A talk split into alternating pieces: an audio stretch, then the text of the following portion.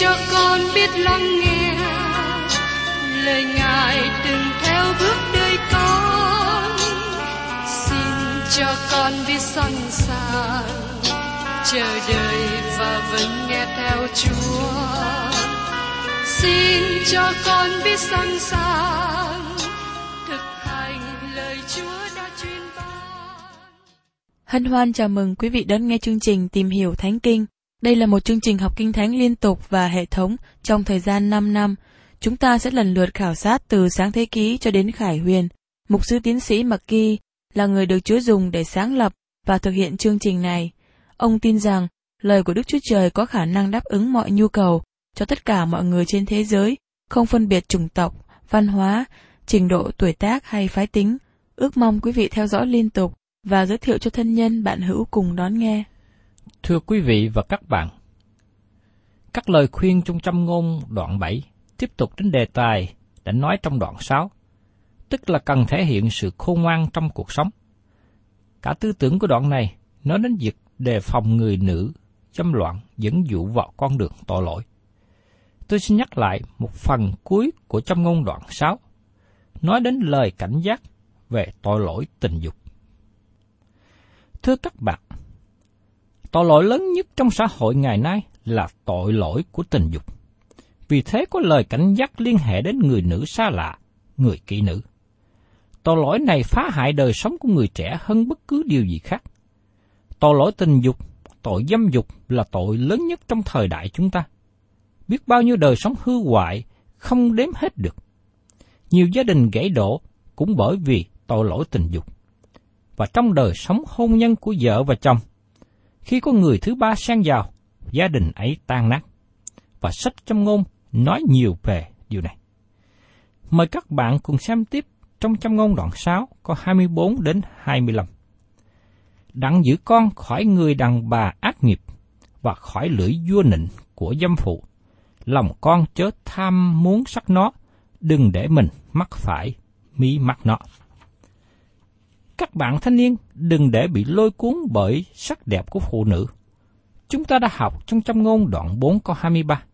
Khá cẩn thận giữ tấm lòng của con hơn hết, vì các nguồn sự sống do nơi nó mà ra.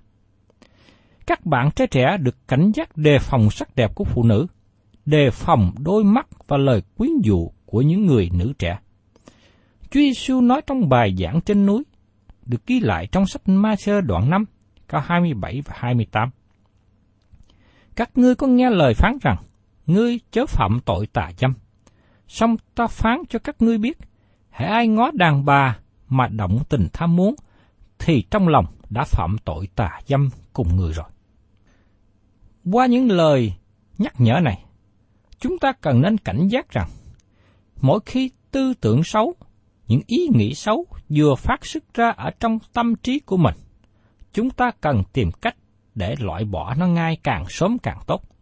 Vì nếu không, những ý nghĩ ở trong lòng, trong trí, nó sẽ phát sinh ra hành động sau đó. Và mời các bạn cùng xem tiếp trong châm ngôn đoạn 6 có 26. Vì tại kỹ nữ có người nông nổi chỉ còn một miếng bánh mà thôi. Người giám phụ dẫn lừa sẵn linh hồn quý báu. Nhiều người nam đã bị hư hoại cuộc đời là như thế. Thân bại, danh liệt, bị nghèo khổ. Tôi nghĩ rằng chúng ta sửng sốt khi có nhiều việc lần lượt bị lộ ra. Nhiều người bị phát hiện ra và bị liệt vào sổ đen vì phạm tội tình dục.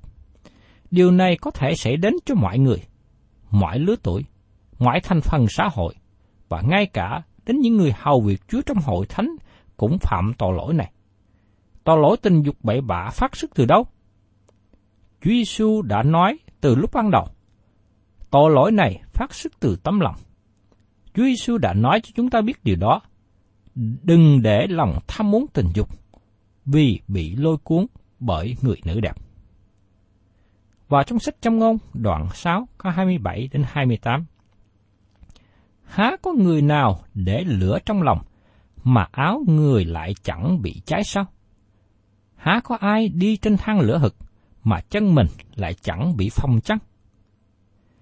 Câu trả lời rất rõ ràng, nhưng có người hoài nghi, hồ nghi, rồi cố gắng thử. Họ luôn bị phỏng chân khi đi trên thang lửa. Người Việt chúng ta thường nói, gần gom sẽ cháy. Vì thế, biết mình yếu đuối thì nên tránh xa càng sớm. Và trong sách trong ngôn đoạn 6 có 29, Kẻ nào đi tới cùng vợ người lân cận mình cũng vậy. Phàm ai đụng đến nàng, ác chẳng được khỏi bị phạt. Nếu một người phạm tội ngoại tình, người ấy không thể nào thoát khỏi tội lỗi được, thoát khỏi hậu quả được. Người ấy không thể nào bào chữa gì được. Và xin các bạn chú ý đến lời giải bài tiếp ở trong trong ngôn đoạn 6, câu 30 đến 31. Người ta chẳng khinh dị kẻ trộm, nếu nó ăn cắp đặng phỉ lòng mình khi đói khát. Hễ nó bị bắt, chắc phải thường bồi gấp bảy lần, nó sẽ bị nộp hết tài sản của nhà nó. Nếu một người phạm tội ăn cắp vì bị đói, lòng chúng ta có sự thông cảm với người ấy. Một người bị bắt về tội ăn cắp trong khu vực của tôi gần đây. Nhưng khi tìm đến gia đình người ấy, biết rằng con của ông ta đang bị đói. Trong trường hợp như thế, các bạn không đoán xét người ấy, nhưng thương xót. Người ta chẳng khinh dị kẻ trộm.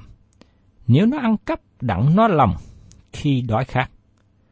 Nhưng đối với người ăn trộm bị tham lam thì thật đáng bị hình phạt. Và trong châm ngôn đoạn 6 câu 32 Kẻ nào phạm tội ngoại tình với người đàn bà, tất vô tâm, vô trí, ai làm như vậy khiến cho linh hồn mình bị hư mất. Chúng ta thấy hậu quả của việc phạm tội ngoại tình làm cho đời sống người ấy bị hư mất. Vì thế, tôi này khuyên quý vị phải tránh xa tội lỗi này. Và trong châm ngôn đoạn 6 câu 33 đến 35. Người ấy sẽ bị thương tích và khinh bỉ, sự sỉ nhục người sẽ chẳng bôi mất đi. Vì sự ghen ghét là điều giận dữ của người nam. Trong ngày báo thù, người không dung thứ người sẽ chẳng nhận lấy giá đền tội nào hết. Mặc dầu con gia tăng của lệ, người cũng không đặng phỉ ý đâu. Thưa các bạn, phạm tội ngoại tình sẽ làm một vết sẹo trong tâm hồn và đời sống các bạn. Tôi biết có một người chồng phạm tội ngoại tình, sau đó ăn năn và vợ ông ta tha thứ. Nhưng sau đó tôi thấy gia đình này không còn vui vẻ như trước. Tội ngoại tình không dễ dàng bôi xóa đi. Nếu các bạn phạm tội, các bạn thiếu sự hiểu biết, nó sẽ làm cho gia đình các bạn tan nát, đời sống các bạn hư hoại. Đó là một thảm trạng của tội lỗi ngoại tình. Vì thế, tôi khuyên các bạn hãy tránh đi tội lỗi nguy hại này. Tiếp đến, xin mời quý vị cùng xem trong sách châm ngôn đoạn 7, câu 1 đến câu 4. Hỏi con, hãy giữ các lời ta, và giấu nơi lòng các mạng lệnh ta. Khá tuân thủ các mạng lệnh ta thì con sẽ được sống, và gìn giữ lời khuyên dạy ta như ngươi của mắt con. Hãy cột nó nơi ngón tay con, ghi nó nơi bia lòng con. Hãy nói với sự khôn ngoan rằng, ngươi là chị em ta, và xưng sự thông sáng là bạn hữu ta. Solomon tiếp tục lời khuyên dạy sống trong sự khôn ngoan, cầm giữ sự khôn ngoan ở luôn với mình. Người khôn ngoan là người lắng nghe lời khuyên dạy và làm theo. Lời khuyên trong đoạn này đặc biệt cho con trai, cho quý ông. Solomon ví sánh và nhân cách quá sự khôn ngoan như người chị. Xin các bạn trai trẻ và quý ông để ý đến lời khuyên của Solomon. Trong châm ngôn, đoạn 7 câu 5 để nó gìn giữ con khỏi dâm phụ, khỏi đàn bà ngoại, hay nói lời vua nịnh. Người có sự khôn ngoan giữ mình khỏi người nữ dâm phụ, hay còn gọi là người đàn bà xa lạ, bởi vì các phụ nữ dâm loạn đến với dân Israel trong thời bấy giờ, đến từ những nước lân bang, họ là người ngoại, vì trong luật pháp môi xe cấm phụ nữ hành nghề mãi dâm. Rất tiếc là trong xã hội hiện nay, người nữ mãi dâm và chánh quyền thường lạm ngơ. Nhất là những quốc gia nghèo, có nhiều người nữ hành nghề mãi dâm ở tỷ lệ cao. Xin chúng ta để ý đến việc làm và lời nói của những người nữ dâm dục. Ở trong châm ngôn đoạn 7, câu 7 đến câu 9. Vì tại cửa sổ nhà ta, ta nhìn ngang qua, sông mặt giống ta. Bèn thấy một bọn kẻ ngu dốt giữa dòng người thiếu niên, có một gã trai trẻ không trí hiểu, đi qua ngoài đường gần góc nhà đàn bãi. Người bắt đi đường dẫn đến nhà nàng, hoặc trong lúc trạng vạn khi rốt ngày, hoặc giữa ban đêm khi tối tăm mù mịt. Chúng ta để ý rằng người nữ dâm loạn này có sự chuẩn bị và dàn cảnh sẵn để thực hiện ý định của nàng. Còn gã trai trẻ thiếu trí hiểu, chưa có kinh nghiệm, ham thích đi chơi, đi đến chỗ xa lạ. Rất tiếc là anh ta đi sai đường. Anh ta đi vào nơi mà người nữ này đã sắp đặt sẵn. Chúng ta để ý xem việc gì xảy đến cho anh ta. Trong châm ngôn đoạn 7, câu 10 đến câu 14. Kìa, người đàn bà ấy đi ra rước hắn, trang điểm như con bộm, lòng đầy mưu kế. Nàng vốn nói om sòm, không thình nết, hai chân nàng chẳng ở trong nhà.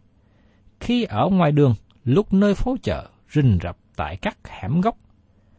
Nàng nắm ôm hôn kẻ trai trẻ mặt chai mài đá, nói cùng chàng rằng, Tôi có của lễ thù ân tại nhà tôi. Ngày nay, tôi trả xong các lợi khấn nguyện tôi. Người nữ này đi đón chàng trai trẻ vào trong khu vực của nàng.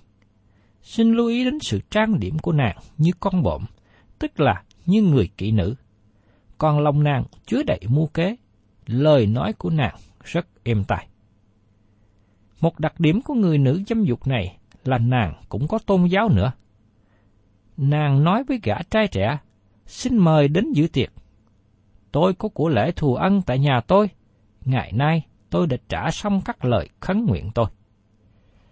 Trong thời của ước, có nhiều dân tộc lân bang với dân Israel thờ thần Ba Anh. Họ cũng thực hiện nhiều sự dâm dục. Hay như trong thời của sứ đồ Phaolô, nhiều khu vực mà Phaolô truyền giáo, họ thờ nữ thần nhục dục, Diana, như ở Epheso và Corinto. Và trong châm ngôn đoạn 7, câu 15 đến 20 nói tiếp. Bởi cớ đó, tôi ra đón anh đặng tìm thấy mặt anh, và tôi đã tìm được. Tôi có trải trên giường tôi những mền bằng chỉ ở Egypto đủ sắc, lấy một dược lưu hội và quế bì mà song thôm chỗ nằm tôi. Hãy đến, chúng ta sẽ thân ái mê mệt cho đến sáng, vui sướng nhau về sự luyến ái, vì chồng tôi không có ở nhà, người chạy đi xa xôi lắm, đem túi bạc theo người, đến rằm mới trở về nhà. Xin các bạn để ý rằng, lời của người nữ này làm cho gã trai trẻ bay bổng. Anh là người mà tôi tìm kiếm, chờ đợi. Nàng nói rằng mọi việc đã chuẩn bị sẵn sàng để chờ đợi anh đến. Nàng bằng lòng cống hiến nhục dục, thể xác với anh ta. Nàng bảo đảm với anh ta rằng, chồng nàng không có ở nhà, đi xa rồi, rất lâu mới trở về, đừng sợ chi. Và trong sách châm ngôn đoạn 7, câu 21 đến 23 nói tiếp. Nàng dùng lắm lời im dịu, quyến dụ hắn, làm hắn sa ngã vì lời vua nịnh của môi miệng nịnh. Hắn liền đi theo nàng, như một con bò đến lọa cạo, như kẻ ngu dại bị còng dẫn đi chịu hình phạt. Cho đến khi mũi tên xoay ngang qua gan nó, như con chim bay xa vào lưới, mà không biết rằng nó rập sự sống mình. Đây là hình ảnh của người nữ dâm dục quyến dụ chàng trai trẻ, làm cho anh ta đi vào con đường trĩ lạc, khó thoát ra. Vì thế những người trai trẻ cần có được lời cảnh giác, cần lắng nghe những lời cảnh giác của những người khôn ngoan. Trong sách châm ngôn đoạn 7, câu 24 đến 27. Vậy bây giờ, hỏi con, hãy nghe ta, khá chăm chỉ về các lời miệng ta. Lòng con chớ xây vào con đường đàn bà ấy, chớ đi lạc trong các lối nàng, vì nàng làm nhiều người bị thương tích xa ngã, và kẻ bị nàng giết thật rất nhiều thai. Nhà nàng là con đường của âm phủ, dẫn xuống các phòng của sự chết. Lời cảnh giác này nói đến việc thuộc thể và cũng có ứng dụng thuộc linh nữa cho các bạn và tôi ngày hôm nay. Kinh Thánh nói nhiều đến tội tà dâm thuộc linh. Đức Chúa Trời nói như thế khi dân sự của Ngài lìa khỏi Ngài, thờ hình tượng. Họ bị sụp bẫy bởi hình tượng, họ bị bắt phục, họ rời xa Đức Chúa Trời hằng sống và chân thật. Họ giao thiệp với kỵ nữ và không còn trung thành và chân thật với Ngài nữa. Đó là sự tà dâm thuộc linh. Đó là tội tà dâm thuộc linh.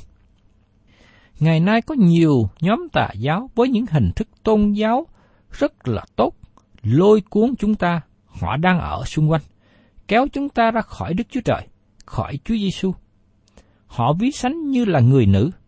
Họ đang tìm cách đến với các bạn và quyến rũ các bạn qua mọi phương cách, qua sách báo đồ trị, qua radio, qua truyền hình, qua những người đạo đức giả. Nếu các bạn nghe theo nàng, thì sẽ giống như con bò bị dẫn đến chỗ làm thịt. Theo nhận xét của tôi về hình ảnh của các nhóm tà giáo và tôn giáo giả giống như kỵ nữ, họ ăn mặc thu hút, quyến rũ, hứa hẹn nhiều điều, nhưng cuối cùng dẫn người nghe đến chỗ hư hoại, đi đến địa ngục, đem người ấy xa cách Chúa Giêsu và tình yêu thương của Ngài. Tôi xin nhắc lại cho các bạn về việc dân Israel trước đây đã thông dâm cùng với dân Moab và bị Đức Chúa Trời phạt một cách nặng nề.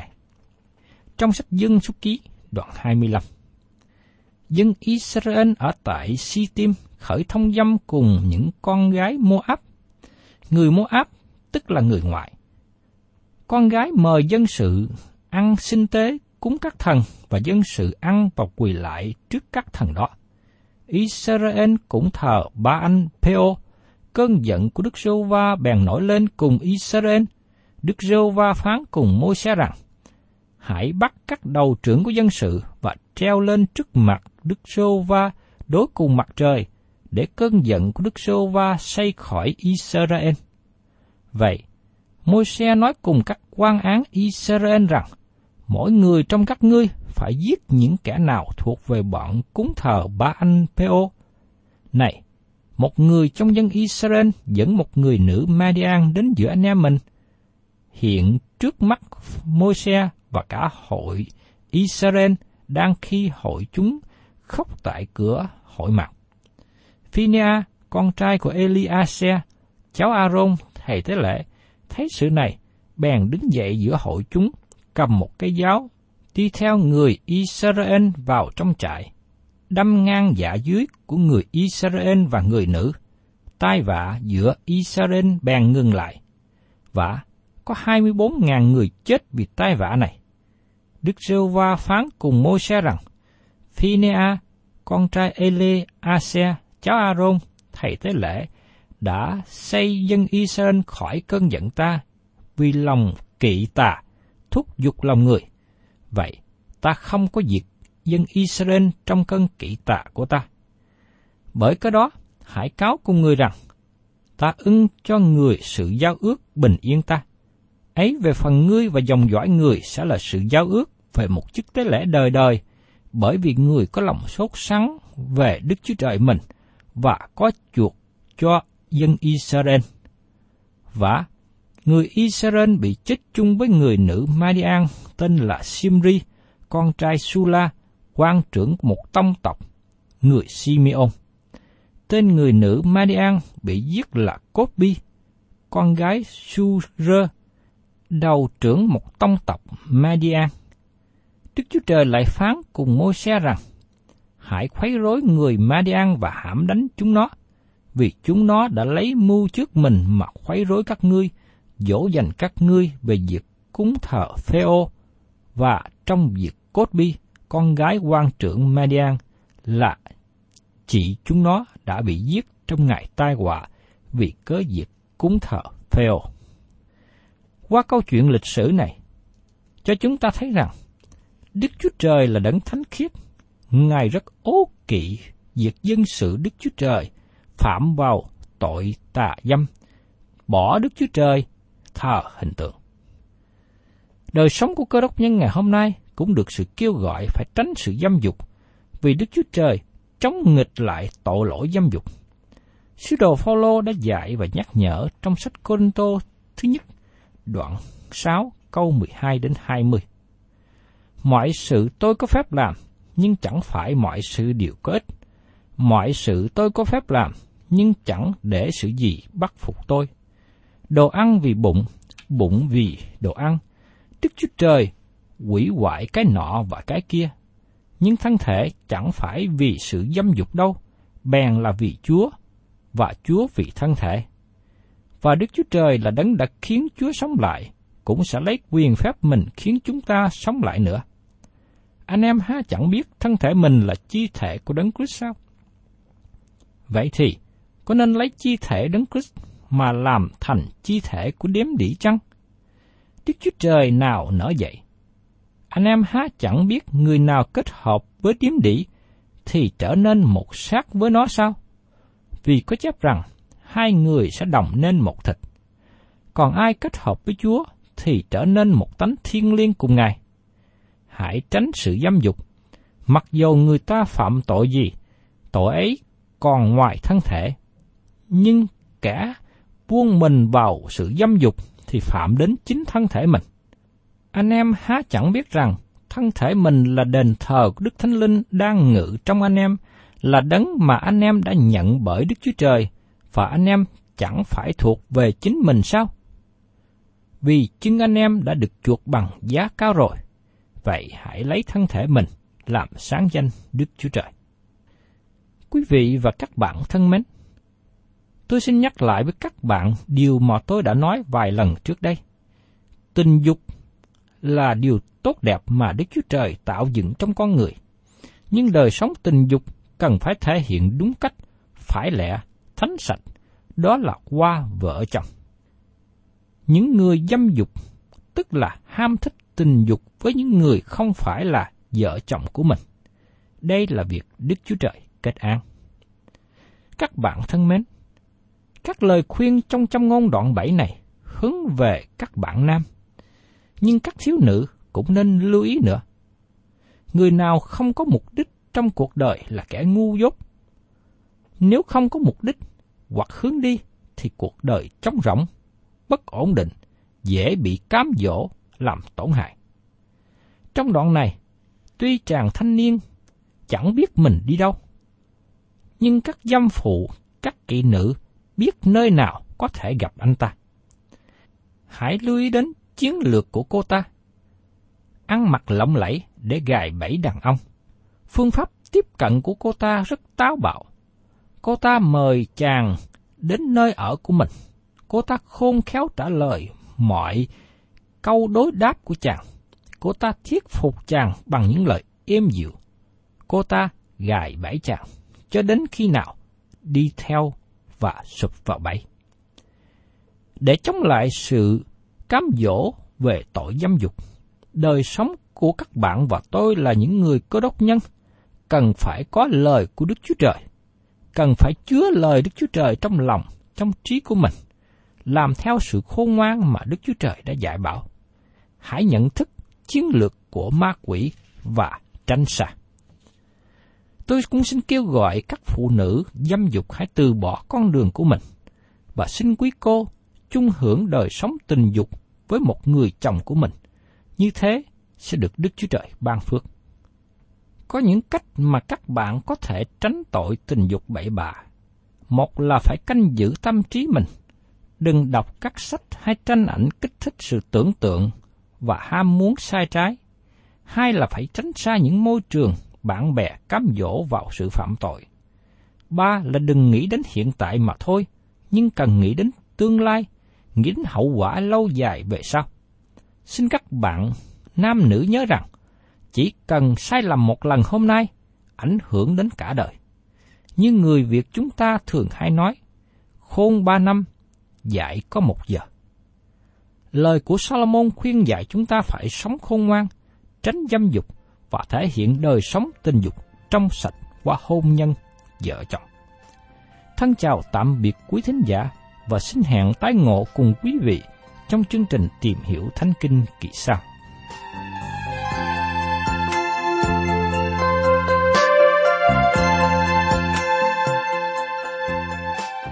Cảm ơn quý vị đã đón nghe chương trình Tìm hiểu Thánh Kinh. Nếu quý vị muốn có loạt bài này, xin liên lạc với chúng tôi theo địa chỉ sẽ được đọc vào cuối chương trình. Kính chào quý thính giả.